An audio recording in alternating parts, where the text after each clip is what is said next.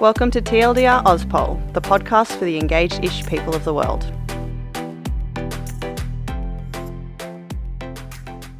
We record on the lands of the Gadigal and Wurundjeri people. We acknowledge that the traditional owners, their elders past, present, and emerging, and that sovereignty was never ceded, and that this is, was, and will always be Aboriginal land. Hello and welcome to this week's episode of TLDR auspol. Hi, Annabelle. G'day, Ray. So nice to Aussie. see you. It was super Aussie. Last week you were very newsreadery, um, and this week you've come in full on ochre. I can't um, remember what what threw me last week, but something threw me, and and I got really nervous, and yeah. I forgot how to speak. Yeah, you you called me your good good friend i believe. good, good friend. Good good friend.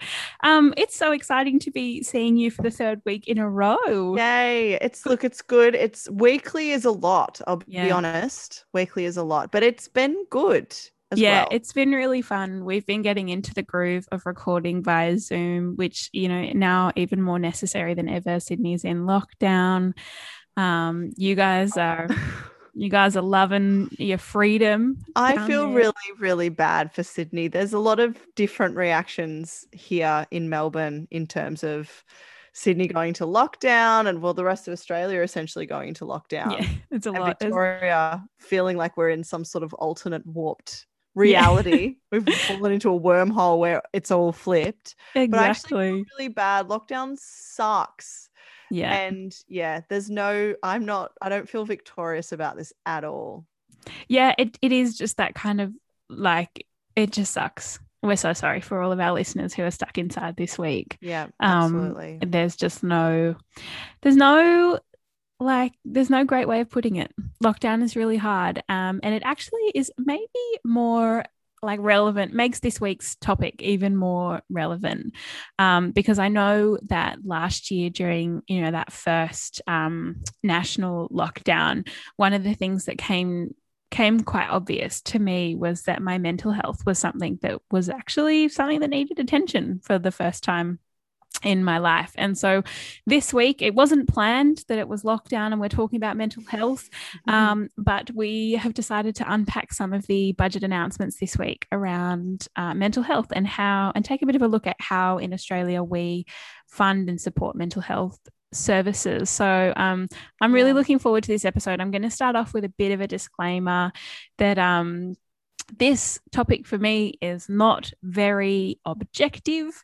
Um, dear show boyfriend Andy, hello Andy, um, works. Hi Andy, is he off screen? You looked away. You looked off screen as though he's there. Is he there?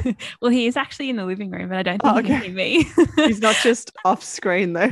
No, he's not. He's not right there. That'd be a bit weird actually to be recording and have him like watching.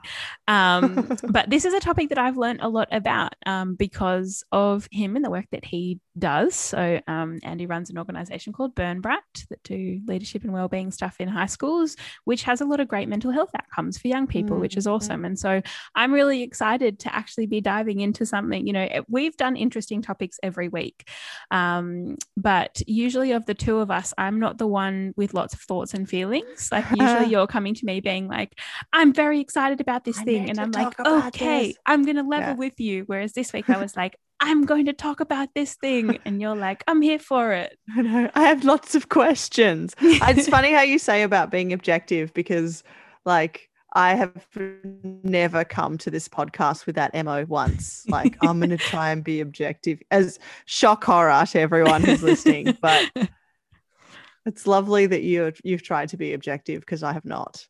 I do try. I, I mean, obviously, we all have more inherent biases, biases.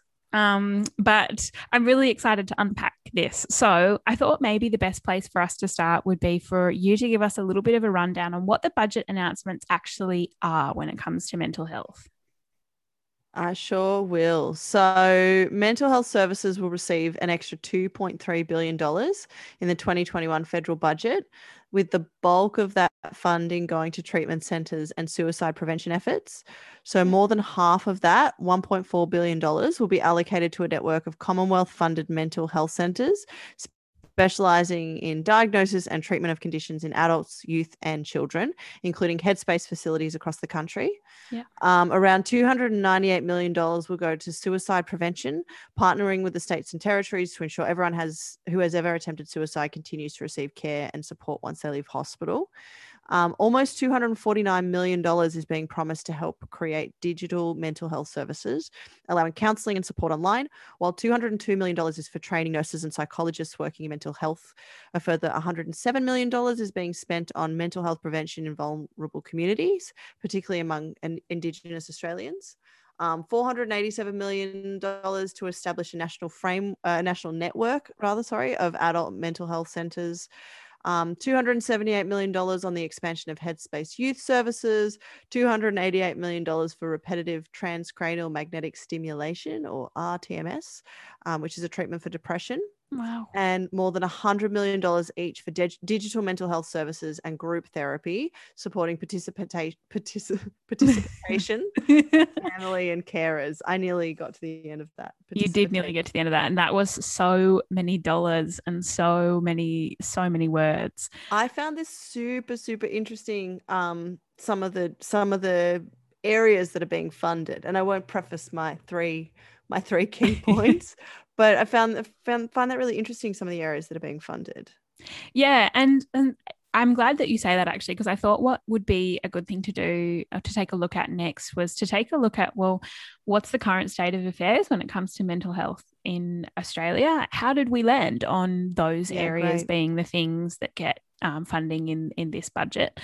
Um, so here's here's the download. Everyone strap yourselves in. There's a lot of words coming at you. Um, oh.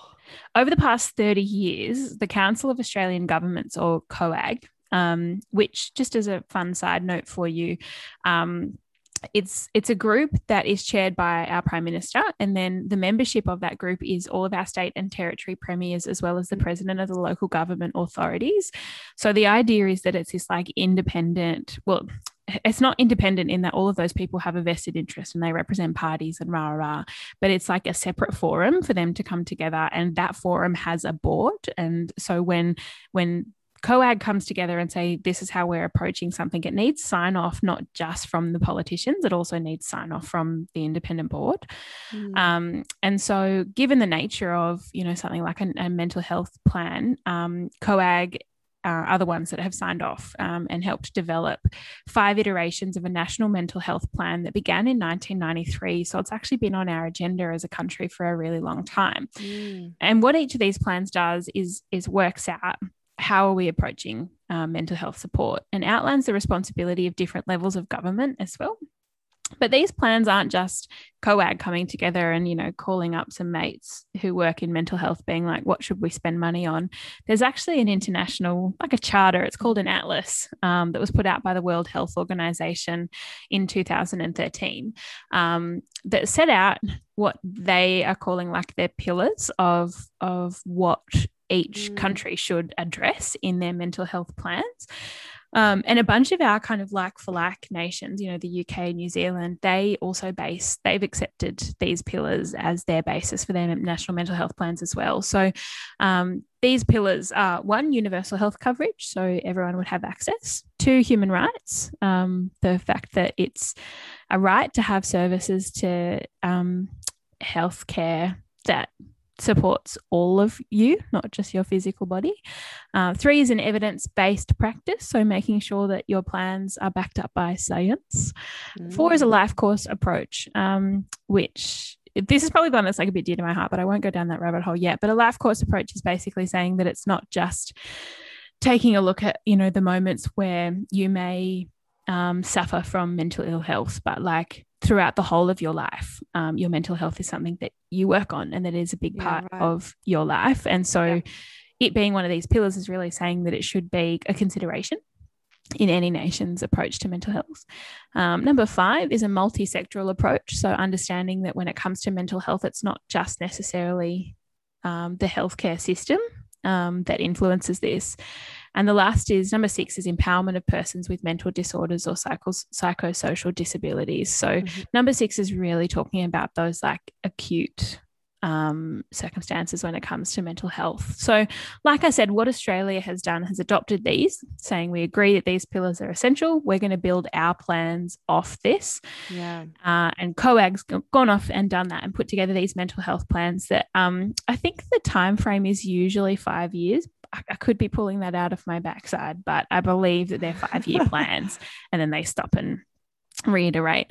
So what I thought I'd do is just give you a quick um, a quick little rundown on um, what our current mental health plan funds and what level of government funds um, each of those. So, at a federal level, the Australian government funds a range of mental health related services through Medicare. So, if you go along to your GP and you get a mental health care plan, just like I did uh, almost this time last yep. year, um, and you can go off Same. and find your psychologist um, or your counselor and get your yep. rebated sessions. Um, that is the federal government helping you out. Thanks, federal government. Um, I gave Annabella a thumbs oh, I'm up. not going to say that.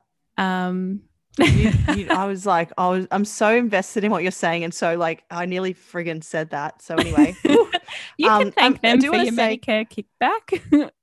Well, I'm not going to thank the federal government for anything to do with Medicare. We don't need to go down that road right now. I, am really happy that you talk that you're talking about COAG because um, I think I mentioned it last week, and it's a really interesting group in in the medical mm. space, and it's cool that you've pulled it apart that way. Um, yeah, I just I really I really like COAG, and and everything's documented. I get yeah. a lot of information in terms of um, cancer ad the cancer advocacy yeah. work that I do from those meetings. So I'm really, really glad that you've done that rundown. That was cool. I think as well, Sorry. it's the kind of thing that you hear on the news or you read in the paper. And until I like actually stopped to Google it, I was like, oh, cool. That's quite a good function. Good oh, job, yeah, everyone. Yeah, good job, that's Australia. A, that's a good thing to have. Um, Don't make me nearly thank the federal government again. I've come close enough. I'm not going to push my boundaries anymore. good try. um, but yes, so when you when you get your mental health plan and you get your rebated sessions um, mm. with your um, mental health professional. Um, that's the federal government. Uh, they also have the pharmaceutical benefit scheme and the repatriation pharmaceutical benefit scheme. So, particular um, medications um, that are subsidized by the government, that's a federal level um, policy. Um, the federal government also fund a range of programs and services, um, particularly in the support um, for people with like acute um, mental illness. So it's things mm. like income support, social and community support, disability services, workforce participation programs, housing assistance, um, telephone based crisis line. So Lifeline um, receives federal government funding for what they do, really important work, online crisis support services. And additional programs run by primary health networks. Now, I'm going to park primary health networks. I'm going to come back to them in a little a while. Um, but interestingly what you can hear or what i hear when i read through this list is that you you really begin to hear how there's a number of different government agencies and a number of different service providers that ha- that contribute to australia's mental health plan yeah. being really robust and and that's one of the tough things about this policy area is that it's so complex and it, mm. it and touches so many different areas of someone's life so mm-hmm. um, at a federal level that's the things they're looking at um, at a state level, state and territory governments then fund and deliver public sector mental health services that provide specialist care. So you think about things like um, psychiatric hospital settings, um, specialized community mental health care centers and services, um, your residential mental health care services, and some of this can even overlap with your aged care um, residential as well, which, which we touched on really briefly last week.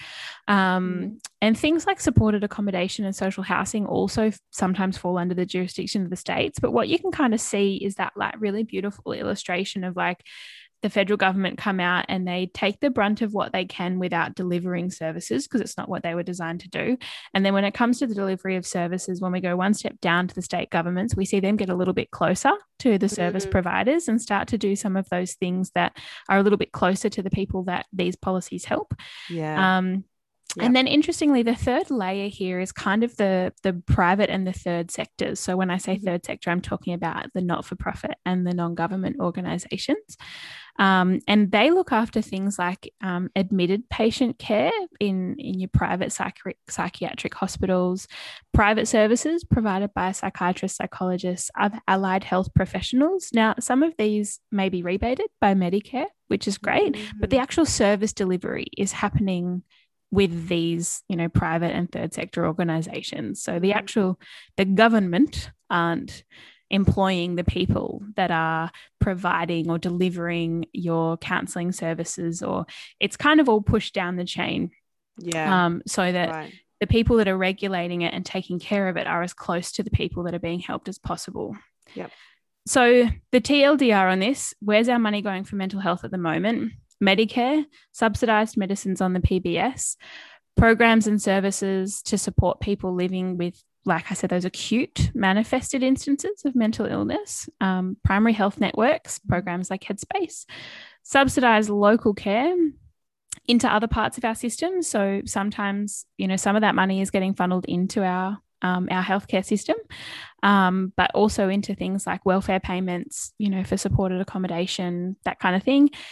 And lastly, it's going to funding some third sector organisations who are providing services like Lifeline or, um, you know, the Reach Foundation, batyr, those kinds of organisations. So that's literally, I think, as simple as as I can get on this one. And I will have definitely missed things.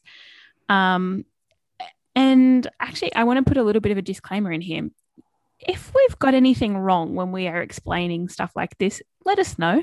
Mm. Drop us a note. Um, chances are I butchered something in there. Um, and I want to know, I want to be right on it. I want to be as right as possible. Yeah. So if you're listening to this and you're in the mental health space and you're like, you've got it all wrong, girlfriend, drop us a note, drop us a note. But hopefully that info should give you what you need to know to then kind of hear our reflections on Yeah. this policy area and how this money is being spent. Um, so I just spoke for ages, um, and I'd like Did to hear good, your girl. voice. You Thank did you. good. You Um, said government the whole way Government. through, not government. Government. Like no, there's an N. Government. My father Um, would tell me to pronounce it properly. My beautiful English. father, who is recovering from a hip replacement in hospital, before um, I went to visit him before, and a nurse asked him a question. He went, "Yeah," and then he went, "I mean, yes." and I'm like, "Dad, you don't have to do it here." Love that. He's so beautiful. I My love dad. that. Well, we send him all the love in recovering from his hip surgery. He's doing great. He's oh, I'm so glad to hear. I'm so glad to hear. um, Abby, talk to me. What were the Yeah. three things that stood out to you when when you did your research for this week's episode? So, firstly, I did you did cool headings last week on your three points. So I I started did. with cool headings. So my first heading is called "A Look Back," and if we had like um some sound effects, we could go. You know, I was just thinking that actually. like, It's yeah, I look back. kind of a montage down memory lane. Anyway, so look, we've talked about how like the metrics of um how the funding is allocated are all over the shop in these budgets, and we've we've talked about that most of the the last couple of weeks. And this year's budget breaks up the 2.3 billion dollars into spending or 2.3 dollar billion dollar spending over four years. So what I thought I'd do is look back on what's been spent in the previous four years. So we'll start with this, this year, 2021. So we've got the I'll try and get it right now, 2.3 billion dollar down payment in response to the recommendation recommendations made by the Productivity Commission's inquiry into mental health. Why am I stumbling? There's so many like syllables, so many I syllables. got through that first bit and now I'm like um so and also the advice um, to the national suicide prevention's prevention advisors final report so that's what we had this year and we've talked Yeah. about that a lot um, last year in 2020 the government committed 485 million dollars towards mental health initiatives over the course of bu- the budget estimates but by the time this was announced there'd also been some mental health funding announcements made as a result of the covid response um, so this announcement was made sort of in combination of some measures that had been previously announced and some new funding. So it was a bit sort of hard for me to figure that one out. Mm, Um, a year back, 2019, before it all happened, it. um, Um, yeah, $736.6 million uh, for mental health and suicide prevention in two key areas across 25 specific initiatives was committed over the course of seven years. Um, and in 2018, new investments of $338 million for the mental health sector was concentrated in the areas of suicide prevention, older Australians, and mental health research. Mhm. And, you know, like looking back like this on previous budgets actually kind of highlighted more gaps in understanding than less for me. So, for example, one of the things that stood out to me was like that 736 $736.6 million over seven years, um, that commitment in 2019, that still has five years of funding left. Mm. So, is that amount still to be ta- paid on top of the $2.3 billion? Is that incorporated into it? Do we wipe the slate clean every year? Yeah. Do we have to honor, do, do governments have to honor previous budget commitments? Like, how does that all work? Mm. And um, I did ask around some of my more intelligent political friends. Um, I found out that even though governments will usually will will usually honor their previous commitments, they don't actually have to, which I thought was nuts. Yeah, that's wild. I thought that was bananas. It's so Um, inconsistent. Yeah, I mean, it's just kind of like you can be like, I'm gonna, we're gonna do 400 million dollars over 37 years, and you know, just put a little bit of money, and then the next year go, ah, no, we're not going to do that anymore. it kind of adds to the, what we were talking about in our first episode about the budget, where you know I talked a bit about the budget being like a political showpiece, because it's like Yeah. how excited can you get the people about whatever you're talking about? Can you get them excited enough to ignore the fact that you've just promised something well beyond your election term? Well, this and this is the thing too. Like, if there's a change in government, all bets are off. So yeah, yeah, Yeah. So it it is really interesting to me, and you know I'm keen to pull this apart more. Um, so yeah, if anyone's got any different perspectives or kind of is yeah banging, yelling at their speaker, I was going to say banging on there, and then I didn't know what I was going to say that. on there. Yelling at their speaker, um, on their headphones. Um, yeah, like please, like hit us up on our socials. Tell me, I'm yeah, I'm going to pull this out a little bit more because it's just yeah, it's bananas. It's cool. yeah, Um, so my second thing here, I've called it unquantifiables. Um, so in November last year, the Productivity Commission's final report on mental health highlighted some major reforms in the industry. And I won't go down the reform road and I won't go down the we need more money road. I'm trying to think, I'm trying to look at these things differently. Um, and but there is always a danger with commission recommendations, be they Mhm. royal, national, or productivity, um, that they will be cherry picked, and the more announceable ones sort of will be announced. Um, and and I do get that. Like you know, there are some things that are just easier for the Australian public to understand. Mm. There's stuff that's easier to put in a budget um, or center an election promise around. Like I I get why that happens, and I think it happens on both sides of the pond. yeah, Um, and a couple of episodes ago, we did talk about how prevention is a difficult thing for the government to quantify. yeah, Um, so it is really heartening to see prevention tackled in this budget. yeah. Um, I find this one I find this one quite hard, right? Because this is the space that um that Andy and Burnbright have wrestled with a little bit in that Yeah. like technically the work that they do um should be considered preventative mental health you know, Yeah, yep. interventions, right? Like you're going into schools and teaching kids how to build meaningful relationships. You're teaching kids, um, you know, how to find their grit in tough moments so that they're building Mm. resilience, so that they can flourish. You know, all of those, all these ter- terms that are genuinely, you know, in the mental health dictionaries. yeah. Um, but interestingly, I was having a chat to Andy about this episode before we started recording, and he was saying that one of the hardest things about the prevention space for mental health, and you know, yes, we've touched on it before. How do you measure prevention? Um, Mm, yeah, exactly. was that there's actually no like agreed upon definition of what like prevention preventative measures or preventative interventions for mental Right. health look like and so it's like I love that it's included in the budget because I'm like, great. Are we that much closer to Burnbright getting some government Mhm. funding, you know, to do the great work that they do? Um, but also, are we that much closer to more services like that getting to kids so that Yeah. we do, you know, see these really resilient young people who hopefully never have. Well, I mean, everyone will have, but hopefully don't have any serious instances of mental ill health in their Yeah. lifetime. yeah. But yeah, it's interesting. It's like if we can't deci- if we can't define the problem, we certainly can't solve it. Yeah, that's really interesting. It's not like you can get a mammogram or something like that. Like Yeah. it's it's so the prevention we don't even know what that looks like. Yeah, exactly. Yeah, I think that's super interesting. And like the other thing that it's hard is hard to quantify, another unquantifiable is quality, you know, and and that's hard to announce in a budget. That's hard to announce to the public. Um, and we're already seeing it in listener questions on our Instagram, which by the way, thank you. keep them Keep coming. them coming. We like it. Um, but you know, how do we quantify and measure things like quality, culture, reform? Like it's really hard to articulate. Yeah. Um, but the uncomfortable truth is that neither Australia nor any other comparable country has actually managed to improve the mental health of its population simply by increasing the provision of mental health services. We Yeah. quality as Yeah. um, how do we quantify that? I- don't know. Um, the Australian Bureau of Statistics has been tracking our national mental health over the past 20 years. And even though there's been a significant increase in mental health services during that time, our actual mental health hasn't improved at all. And for young people, if for young people, if anything, there's been a worsening in recent years Yeah. and the suicide rate has been trending up. So it, tackling those unquantifiables like prevention, like quality of services, that's super important. And I hope that that trend continues. yeah, absolutely.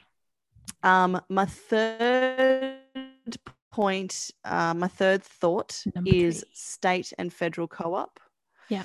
Um, and you know, Victoria also threw some big money at mental health.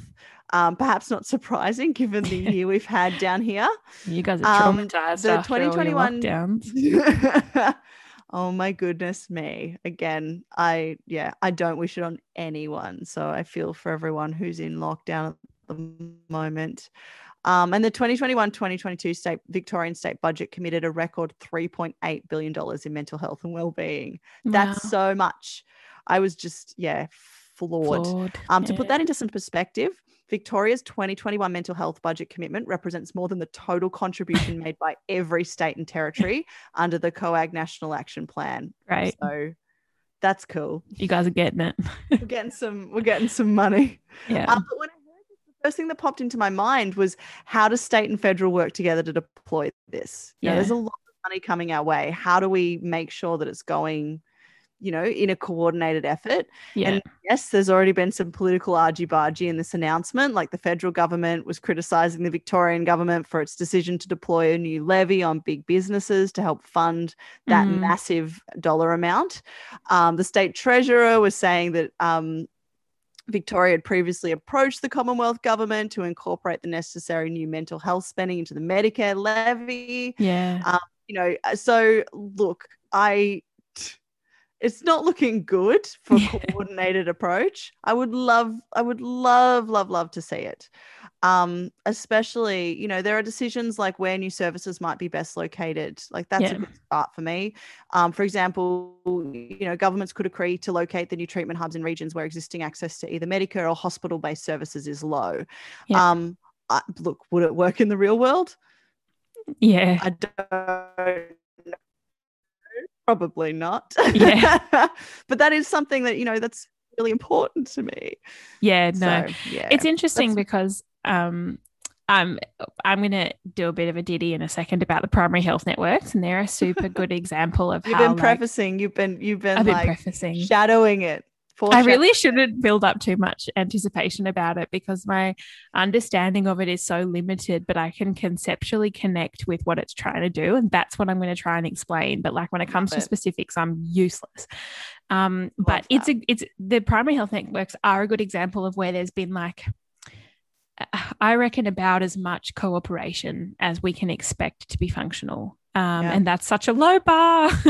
and normally on the podcast, I'm the one that's like a super defensive of government, you know, and like of the systems and rah rah. But I'm like, oh, I'm looking at this. I'm like, oh, I'm not sure.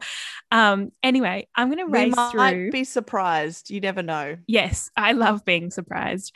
Um, I'm going to race at, through my look at me being optimistic. points. Sorry, I love this. I love it Go. um, because this has been so great. We're already over time. So I'm going to whiz through this like next little bit. Um, but the three things that stood out to me um, in, in doing my research and taking a look at this budget um, announcement funding. Um, the first one was that it's it's allocated to areas that are outlined in our national mental health plan, which makes sense to me. So I, I read through it and then I took Yeah. a look back over the national mental health plan and was like, oh, there's nothing surprising in here. Um, the only pleasant surprise was the additional funding for COVID um, you know, additional funding for mental health due to COVID, Cool. uh, which I thought was necessary. yeah, Uh, so cool. yeah, so that's great. Um, uh, I'm going to pop in the show notes the link to the National Mental Health Plan, so I won't run you through the the um, priority areas, but it all makes sense to me. I was like, I read through it and I was like, good job, everyone. We made a plan and we're sticking to it. Mm. Okay, point number two primary health networks. Let's go. Oh my gosh, pressure's on. Pressure is on. I'm actually Good. genuinely feeling it. I think my heart rate might be The going up a bit. anticipation is high. Um, so primary health networks. As a citizen, you will probably never come into contact with a primary health network. Um, but I was taking a look at and I was also chatting to a couple of friends who work in the mental health space, and this primary health network thing kept coming up. Basically, what a primary health network does is they're geographically located networks or centers, Mhm. um, and they coordinate with healthcare providers in the area so that when an individual is accessing services, their treatment should, in theory, be tailored and quite personal to what they're needing, particularly if we have Cool. more acute. Um, acute mental health challenges that we're dealing with, um, and people are seeing multiple healthcare um, professionals. The primary health networks are supposed to be the ones that are sitting, are the ones that sit in the background and bring together all of tho- those local services and make sure that for that particular area, the right services are accessible um, and that the right services are talking to each other when it comes to particular individuals. Mm. Um, and so when I was kind of thinking about this, I was like, oh, they're kind of like, you know, local councils, you know, like in that you don't necessarily see the local councils.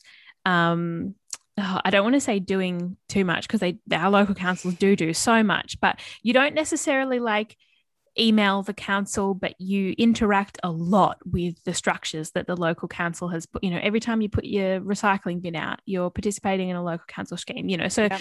your local council is involved with almost everything you do on a daily basis somehow, Mhm. but you never really see them. Um, Mm, there yeah. in front of you. And that's kind of what the primary health networks do within this space, right? Is they're in the background facilitating stuff. Unless you run for local council. Unless you decide to run for local council in COVID, in deep lockdown. Deep lockdown. That's right. Um, and so the primary health networks, according to the Department of Health, were created with the outcomes of increasing the efficiency and effectiveness of medical services for patients and improving the coordination of care to ensure patients receive the right care in the right place at the right time. Sounds good, right? Yes. But it Right. raises for me a bit of a question, an age old question around how many levels of bureaucracy is a good many levels of bureaucracy Yeah. because it feels a little bit like this there's the potential for this additional layer of government to just suck up a fair bit of money um, like could we have directed this additional funding to the public health system um, Mm. built out more of a framework to ensure that this communication and coordination was happening with existing systems instead of creating a new one um, because i do i do wonder you know and and the answer could genuinely be that no they they do more good than they suck up cash. Awesome. Um how do you measure that i don't know. It's an unquantifiable? So this is not so much a commentary on primary health networks so much as it is a question to say i think one of the things that we have to be careful of is when we're trying to solve problems like this. And one of the things that we have to be mindful of when we're being an engaged citizen and we're trying to consume and understand the policy around us is that Mm. you know these kinds of systems there's a there's a lot of ways to solve these complex problems Yeah. and we're not always going to get it right and sometimes adding those layers of bureaucracy which is a design for fairness and justice will work and other times we should be skeptical of them and i and Mhm. I think if, if I had to make a comment on it, I think I would be skeptical of adding bureaucracy at this particular point in time. Um, Yep. Because at the end of the day, if you, the harder you make it for an organization or an individual to like get the funding they need to get the service that they need, that's not a good outcome. Totally. Um, and so yeah, look, if I've got that wrong, like we said, please just drop me a note. But um, anyway, that was that. That's my little gripe about primary health networks. I'm like, have we complicated something that was already complex? Mm. Lastly, the role of the third sector. I mentioned it earlier. You know that when it comes to the actual service delivery, um, there's a big part of in social policy. There's this gap that often we leave for uh, not for profits to fill um, because they're not as heavily regulated as government bodies. Um, they're really close to their constituents, they're really close to the people that they're helping, they understand their needs. You know, they're agile enough most of the time to be able to meet those needs. You know, and Abby, you know this better than anyone working for a not for profit for so long. Um, yeah you guys can change strategy whenever you dang well please to mm. make sure that you're still getting the outcomes that you need for people living with brain cancer and their families, right? Yeah, absolutely. For a government body to just like ditch strategy and try something new, it's really hard and yeah. they're going to get massive backlash for it. So there's like, when it comes to, you know, building social policy, there's always this gap left for the third sector to do their thing and come in and help the people. But yep. uh, I really worry that within the mental health space, we've added layers of complexity and layers of process, and we're expecting not for profits to be able to act like businesses to get the funding that they need to do the things that they need to do well. Yeah. Yeah. You know, like you look at Burnbright, and and for years we've been trying to get Burnbright deductible gift recipient status so that when someone donates to Burnbright, they can take it off their tax. And Burnbright doesn't fit any of the ATO categories. Oh, right. Yep. You know, and so it's like you put processes like that in place that are designed for fairness, but that there's like there's there's not enough room for iteration on you know and I and I know that I you know I've I've got my angsty girlfriend hat on here no it's um, good it's great but, you know it's like flip a table are, Rhiannon flip a table I'm never the one to flip a table um, which one are you That's right. Who am I? am I wearing a red skivvy tonight? Um, Where's your punch you in the face, red skivvy? Where's my punch you in the face, red skivvy? Um, but you know, it's it's moments like this where I think, oh, we keep changing the goalposts. You know, like yeah. you keep changing the funding mechanisms, you keep changing the outcomes you want to see, you keep changing the language that you're trying to get charities to use to get funding. And when it comes to a, poli- a social policy space like this, we need our not for profits more than ever to have the optimal conditions to deliver as many services as they can. Um, you know, and I'm all for making sure that there's a standard and that there is some kind of process to ensure that government money is being spent well.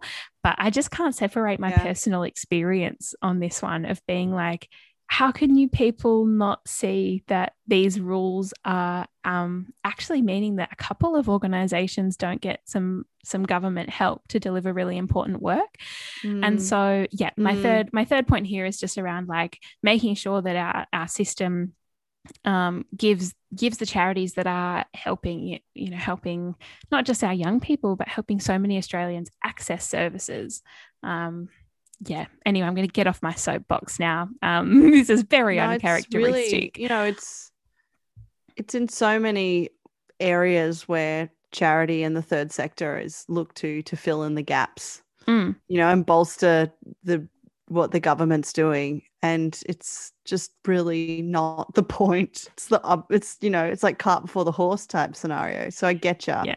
So yeah totally I, I get you like you ride that line of like we need government money to be spent well and to be accounted for well and you know so there has to be a process there to ensure that there's like due diligence um, but mm. there also needs to be process there to evaluate like how do we stop and iterate the system when it's no longer totally. allowing for as much impact as possible yeah um so with all that said abby what does it all mean what does this mean? My favorite, my favorite, favorite segment. segment. So when I was a kid, Ray, I had this book called Why Are There More Questions Than Answers, Granddad? Love. And that's what unpacking these announcements was like for me. The more I read, the more questions I had, you know. So for me, I just I think it's a bit of a to be continued for me because yeah. like what does this mean? I don't know. I, I just don't know. I don't know.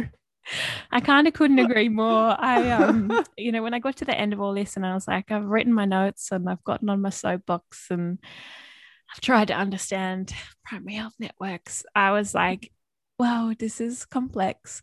But I think in terms of what does it mean, I think for this, it means we've spent money in areas that make sense according to the plan we had. Awesome. Mm-hmm. Yeah. Yeah. Yeah. Um, so where do we land? Yep. Talk to me. So look, um, I'm going to throw a, just a couple more stats at you just to finish this da, up. You da, know, so da, According to data from the Australian Talks, the Australia Talks National Survey, one in five young people are struggling the most with their mental Mm. Um, all, across almost every mental health related question in 20 in the 2021 survey, young people came off worse. And there's also a decline since the last Australia Talk survey in 2019. Um, and across the board, many Australians said their mental health had worsened since the pandemic, including 52% of those aged 18 working in casualized professions like hospitality and tourism, um, in p- positions where they haven't been eligible for support, such as job keeper during COVID lockdowns. And so, you know, look, whichever way you cut it, I just, this is a really important spend and at a really critical time. Yeah, totally. And I think I think where I landed with this was like a reiteration of how complex um, an issue like this is to tackle. Um, An issue that's constantly changing as well. You know, like that number there of um, having Totally. young people the most affected by um, mental health challenges um, is actually probably a pretty new landscape. You know, to Mm. have um, a landscape where young people are even being asked about their mental health and how there being a safe space. So you've got this like super dynamic um, space um, Yeah. and super dynamic dialogue about this, which makes it just constantly more complex um you know and i i think looking at it like i said we've we've spent money on on things that are according to the plan but i'm just not convinced that our current setup like works really well for the everyday australian who Mm. at some stage in their life you know could do with a little bit of mental health help like I Mm, think our system is really well set up to support really acute um, instances of mental ill health. Um, but I would just love to see how we encourage the everyday Australian to seek the help Yeah. that they need when they need to. yeah, yeah. Yeah. With that, we are way over time because this week has just been such an another meaty, meaty topic. Me too. Um, it's been such a pleasure, Annabelle. Um, we are just weekly at the moment getting like some really awesome feedback on our Instagram. So thank you to all of you who are, you know, here and listening with us. Um, we we do have one little request for our dear listener friends. Um, if you could rate and review us on whatever platform you're listening to us, um, that would be that would be really awesome. Yeah, and can I um, just do a quick shout out to Flick for sharing us on her social on her Instagram stories. Thank you so much for doing that. we And love you, Flick. yeah, you're awesome. And thank you for your comments um, to everyone who's commented on our Instagram posts and the discussions that are starting to be had. This is exactly what we wanted. So thank you. Yep. We love you immensely and looking forward to the next episode with you, Annabelle. I believe, you know, just as a bit of a teaser, I believe we might be talking COVID. What? No one What? cares about. No one knows anything it's not about topical COVID. at all. Come on. Come oh, on. I can't wait to record that episode with you. Have a great Same. week. You too. Bye. Bye.